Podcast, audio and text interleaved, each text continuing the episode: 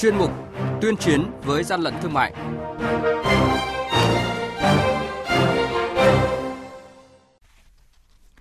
Thưa quý vị và các bạn, quản lý thị trường Hải Phòng bắt lô thuốc lá giả nhập lậu trị giá 30 tỷ đồng. Bình Định tiêu hủy hơn 15.000 bao thuốc lá điếu ngoại nhập lậu bị tịch thu trước đó.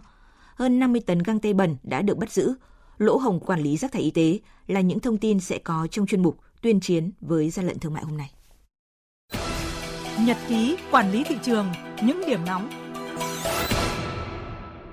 Thưa quý vị và các bạn, hôm qua tại nhà máy tái chế và xử lý chất thải nguy hại, Cục Quản lý thị trường tỉnh Bình Định đã thành lập hội đồng tiêu hủy hơn 15.000 bao thuốc lá điếu nhập lậu bị tịch thu trước đó. Đội quản lý thị trường số 8 thuộc Cục Quản lý thị trường tỉnh Long An vừa kiểm tra cửa hàng kinh doanh xăng dầu số 33 ấp Vĩnh Xuân A, xã Dương Xuân Hội, huyện Châu Thành, phát hiện mặc dù bị tước giấy chứng nhận đủ điều kiện bán lẻ xăng dầu, Tuy nhiên, tại thời điểm kiểm tra, cửa hàng này vẫn đang bán xăng dầu cho xe ô tô và xe mô tô hai bánh. Đoàn kiểm tra đội quản lý thị trường đã lập biên bản và ban hành quyết định xử phạt vi phạm hành chính với số tiền là 50 triệu đồng, buộc nộp lại số lợi bất hợp pháp, đình chỉ hoạt động 2 tháng.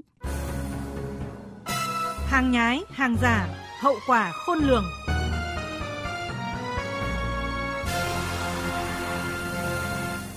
Thưa quý vị và các bạn, hơn 1 triệu bao thuốc lá giả nhãn hiệu 555 vừa bị bắt giữ tại cảng Đình Vũ, Hải Phòng. Đây là vụ vi phạm liên quan đến thuốc lá lớn nhất từ trước đến nay bị bắt giữ. Cụ thể về vụ việc này, ông Trần Thành Vin, Cục trưởng Cục Quản lý Thị trường thành phố Hải Phòng cho biết. Cục Quản lý thị trường thành phố Hải Phòng kết hợp với đội kiểm soát hải quan, cục hải quan Hải Phòng để kiểm tra và phát hiện lô hàng thuốc lá được xác định giả nhãn hiệu 305 được nhập lậu và đóng trong hai container tại cảng Đình Vũ, Hải Phòng. Thì vận chuyển từ cảng của Campuchia về cảng Đình Vũ. Và người gửi hàng là một công ty ở bên Campuchia. Khi tàu nhập cảnh thì người nhận hàng trên MI là công ty trách nhiệm hữu hạn quốc tế Sông Bắc địa chỉ tại số room 11 khu công nghiệp Cái Lân, phường Máy Cháy, thành phố Hà Long, tỉnh Quảng Ninh đã từ chối nhận hàng. Từ các thông tin thu thập được, các đơn vị đã nhận thấy là hai lô hàng trên có dấu hiệu vi phạm pháp luật trong lĩnh vực sở hữu trí tuệ. Nhãn hiệu hàng hóa đã được đăng ký bảo hộ tại Việt Nam. Đồng thời để có cơ sở làm rõ nghi vấn thì các đơn vị chức năng đã kiểm tra hai lô hàng trên và tiến hành lấy mẫu hàng xác định. Thì kết quả kiểm tra hàng hóa đóng trong hai container trên là thuốc lá điếu giả mạo nhãn hiệu 3 năm đã được đăng ký bảo hộ tại Việt Nam.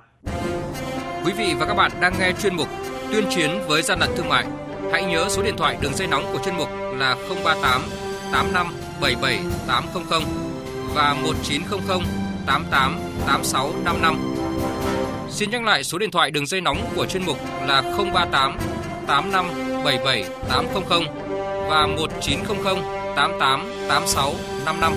Cơ quan chức năng sẽ tiếp nhận ý kiến phản ánh, kiến nghị, tin báo của tổ chức cá nhân liên quan đến gian lận thương mại, hàng giả, hàng nhái tuyên chiến với gian lận thương mại phát sóng thứ ba, thứ năm và thứ sáu hàng tuần.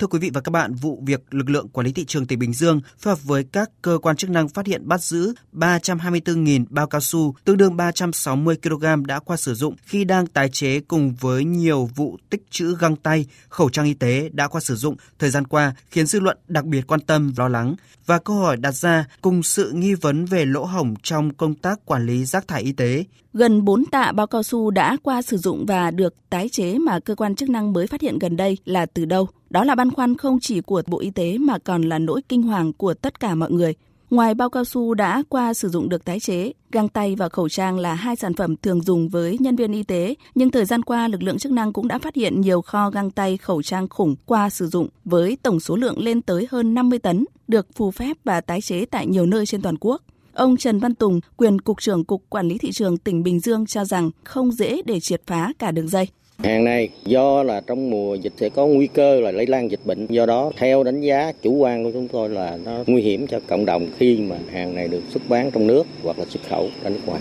Phần lớn các vụ găng tay tái chế được các cá nhân tham gia mua bán khai nhận là gom từ nguồn trôi nổi, không biết đối tượng đầu nậu. Tuy nhiên, theo nhận định của cơ quan chức năng, khả năng cao nguồn hàng này được gom chủ yếu từ các khu công nghiệp và tại các cơ sở y tế. Qua nghiệp vụ quản lý thị trường nhận thấy rằng đây là hành vi không những mang lại nguy hiểm cho xã hội đối với những người trực tiếp sử dụng những găng tay cao su, đồng thời nguy cơ cho các nhà sản xuất găng tay chân chính khi xuất khẩu sang các thị trường khó tính. Theo ông Nguyễn Kỳ Minh, đội trưởng đội 368, Tổng cục Quản lý thị trường, vẫn nhiều khó khăn trong công tác xử lý triệt để tình trạng này. Ta đầy đủ hết tất cả các chế tài để xử lý vấn đề khó khăn đối với lực lượng đó là cái việc là chúng ta phải kiểm soát thị trường và theo dõi được đường đi cũng như là các cái kho chứa trữ của các đối tượng bởi vì nếu chúng ta không kịp thời trong cái thực thi công tác kiểm soát kiểm tra thị trường thì rất là khó để phát hiện được cái nhóm đối tượng này. Theo quy định hiện hành ban hành vào năm 2015, chất thải y tế được chia làm hai nhóm, chất thải nguy hại và chất thải y tế thông thường. Nếu như xét theo quy định thì bao cao su, găng tay, khẩu trang y tế thuộc nhóm chất thải nguy hại và yêu cầu quản lý nghiêm ngặt nguồn chất thải, đồng thời xử lý nghiêm hành vi vi phạm Luật sư Nguyễn Cảnh Thắng, đoàn luật sư Hà Nội cho biết. Bộ luật hình sự có quy định là không hình phạt từ 7 năm đến 15 năm tù đối với tội sản xuất hàng giả. Thì nếu như chúng ta không làm mạnh tay và chúng ta không xử lý nghiêm minh triệt để thì nạn sản xuất găng tay và khẩu trang hiện nay vẫn chưa được kiểm soát.